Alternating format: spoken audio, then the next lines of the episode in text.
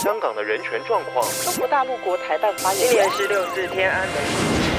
从新闻看见真实的中国，欢迎收听《中国这一刻》。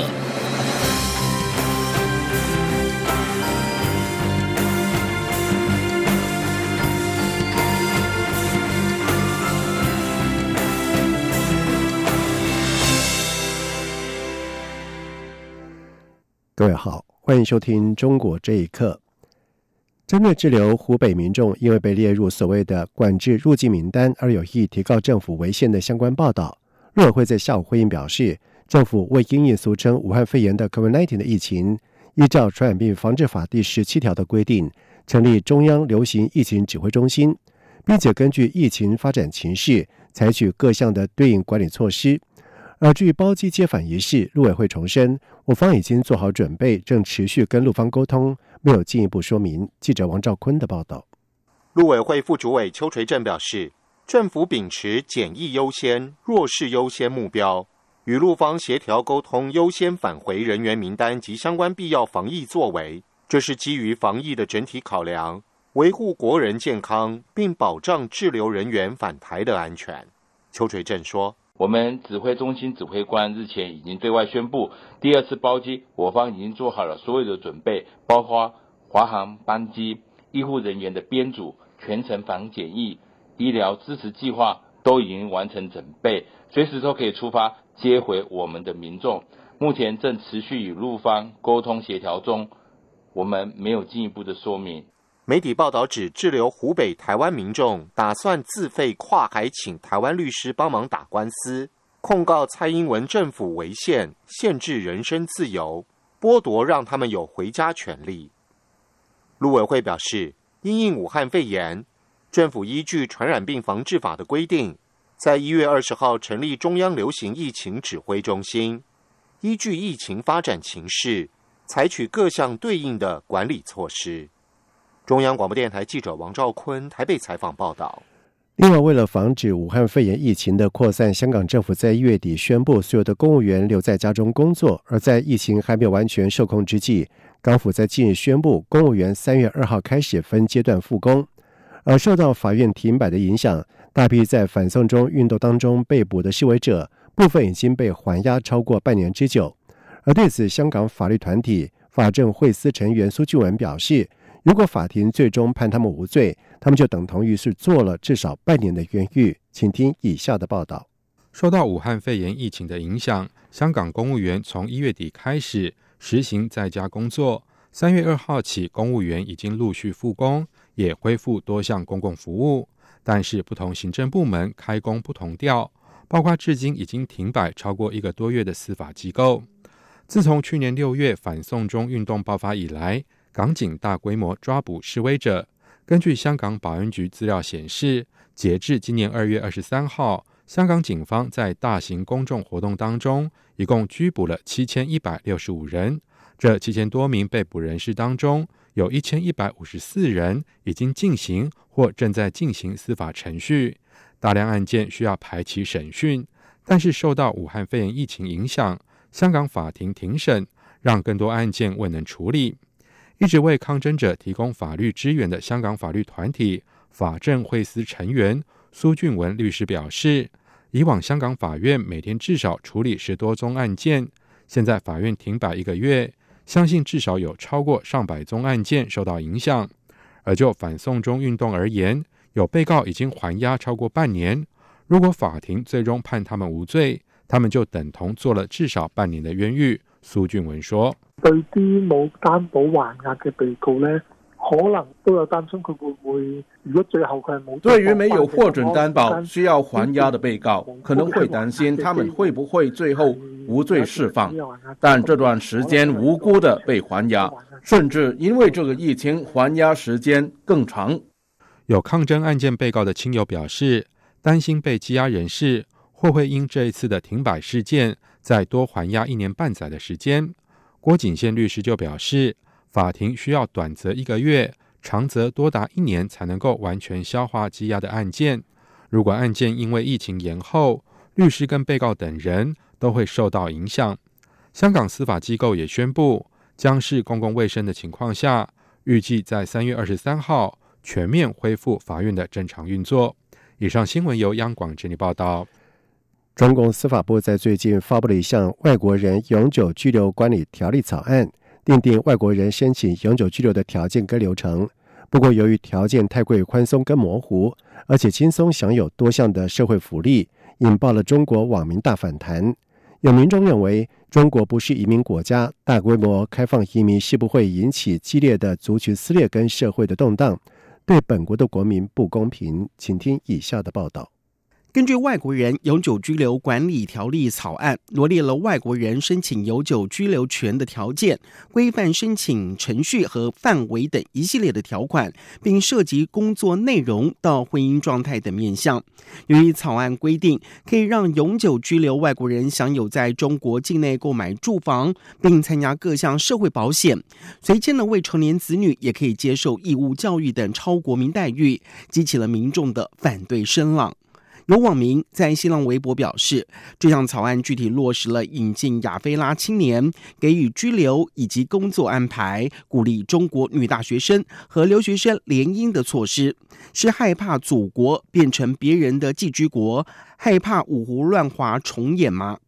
华盛顿智库对话中国副所长向小吉接受自由亚洲电台访问时表示，外国人不应该完全享受国民待遇。他说。通常来讲，应该是低于国民待遇，就是说他不能完全享受国民待遇，他可以享受一部分。但是你看到他这个草案来讲，他有很多待遇，他高于国国民待遇，那凭什么他来就可以享受退休啊？这个社会福利啊，他可以买房子就不受限制。中国独立媒体人不愿透露真实姓名的宋先生也认为，中国不是移民国家，大规模开放移民势必会引起激烈的族群撕裂和社会动荡。他说。在中国国内阶级矛盾、资源分配问题都没处理好的情况下，大规模引进外国人是不合适的。条例里面有很多灰色地带，存在很大的操作空间。当外国人获得永久居留权的门槛被降低了的时候，大家担心会导致大量移民涌入中国，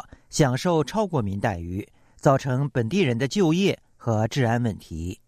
随着中国近年来不断扩大其影响力，在非洲和拉丁美洲大规模投资，还发起了一带一路，因此这项条例的发布时间和目的也引起猜疑。中国独立媒体人吴特就认为，中国人口老龄化很严重，中共当局可能想借此引进外来廉价的劳动力，并且顺便拉拢“一带一路”沿线的国家。央广新闻整理报道。武汉肺炎重创了中国多个行业，电影业也成为了重灾区。为了救经济，最近电影院是陆续的复工。中共当局也制定了多项的防疫措施，但是有不少人担心，电影院重开不但是救不了经济，甚至会有反效果。请听以下的报道：贺岁片一直是中国电影市场票房收入的主要来源，过年看电影也成了中国民众的习惯。但是受到武汉肺炎疫情的影响。今年中国各大城市的年味变掉了，人潮聚集的公共场所关闭，贺岁片撤档，电影院不见观众。随着中国武汉肺炎疫情确诊人数持续的上升，娱乐与观光旅游业损失严重。自由亚洲电台报道，香港电影协会理事长洪祖兴表示，至今造成的损失至少上百亿人民币。他说：“国内呢，呃，一年的票房呢，现在六百多个亿啊。”一般在春节的档期呢，起码的票房呢都超过六十六十六十个亿、七十个亿，所以占整年的票房起码十个 percent 以上了。一年六百多个亿嘛，那每个月呢都是五十个亿了嘛。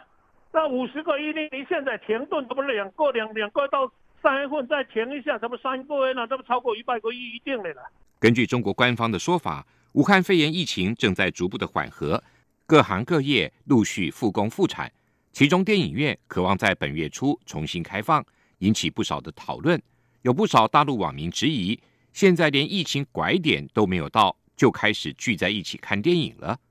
北京市民倪玉兰就明确指出，目前武汉疫情仍然严峻，当局勒令重开电影院是不负责任的。一名不愿透露姓名的北京市民也指出，比起餐馆，电影院。更有可能导致疫情的扩散。他说：“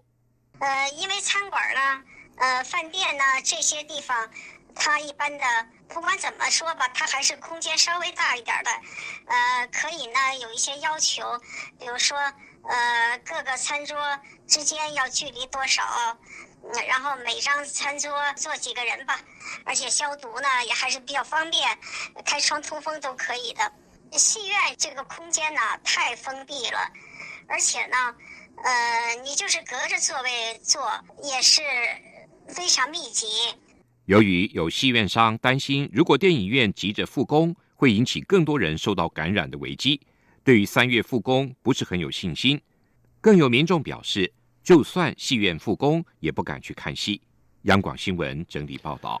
而为了因应武汉肺炎疫情冲击到经济，中国各地开始各种的发钱的补贴策略。杭州就推出了符合条件者补贴房租人民币五百元，大约折合新台币两千一百五十元。而广东则是发钱给电影院。经济观察网报道指出，杭州市政商清新线上平台在今天上线，这条优惠的政策可以在线上兑付。而其中，二零一九年年收入低于七点二万元，大约是折合新台币三十一万元，并且符合其他相关条件的杭州的企业员工。政府给予每人五百元的房租补助，但是夫妻现享受一人次。此外，全年纳税总额在五十万元以下的小微企业也会给予补贴。而根据广东官方的南方 A P P，广东率全中国之先向全省分配资金四千八百八十八万元，扶持了一千三百三十七家受疫情影响的戏院。报道说。广东的电影院从一月二十四号暂停营业到现在，损失惨重。广东省电影局提出了电影专资扶持方案，目前正在公告当中。等公告结束之后，将会尽快的拨付给全省的电影院。而参与分配的影院共有一千三百三十七家，按照去年的票房占比，各家获得不同的分配的金额，大约在一万元到三十一万元之间。美国国务卿蓬佩奥在二号宣布，美方决定对二月被列为外国使团的五家中国媒体实施人员的限额。蓬佩奥表示，判新政策能够促使北京以比较公平互惠的方式对待驻中国美籍以及其他国籍的记者。这五家媒体包含了新华社、中国环球电视网、中国国际广播电台、中国日报以及美国海天发展。而美国已经要求五家中国官媒在十三号日期之前资遣超出限额的六十名的中国籍的员工。蓬佩奥并且表示，新政策将限制上述新闻机构在美国境内中国籍的员额，而这项决定跟他们所刊载文章内容无关，也不会因此限制其未来的报道内容。蓬佩奥表示，多年来中共对美籍以及其他国籍记者采取越来越严厉监视措施。并且骚扰威胁他们，而相较之下，美国政府长期欢迎包含来自于中国的外国记者，他们能够在美国境内自由的工作，不需面对报复威胁。同时，他也呼吁中国政府立即履行其尊重言论自由的国际承诺，包括在对待媒体记者上。而针对美国国务院以对等性的原则限制中国媒体驻美人数，中国外交部发言人赵立坚也在下午以四个对等事实。反批美国是充满偏见歧视，并且称美方先破坏了游戏的规则，中方只好奉陪。根据一份调查一千四百多家中国企业的报告指出，武汉肺炎对中国经济的影响远比投资人预想的更糟，全球汽车、电子产品跟药品供应链可能都会受到冲击。综合美国财经媒体《巴龙周刊》以及市场观察报道指出，市场分析公司。发布名为《中国褐皮书》的经济调查报告，指武汉肺炎下的中国企业状况比投资人预期的更差。这份在二月间调查的报告显示，有些企业的收入、利润、订单跟生产都出现了自由落体式的大跌。五分之二的企业销售额下降了百分之十以上，几乎所有主要的经济部门都出现了紧缩，而有百分之六十八的企业高层直接将这个现象归咎于疫情。以上中国这一刻，谢谢收听。这里是中央广播电台台湾之音。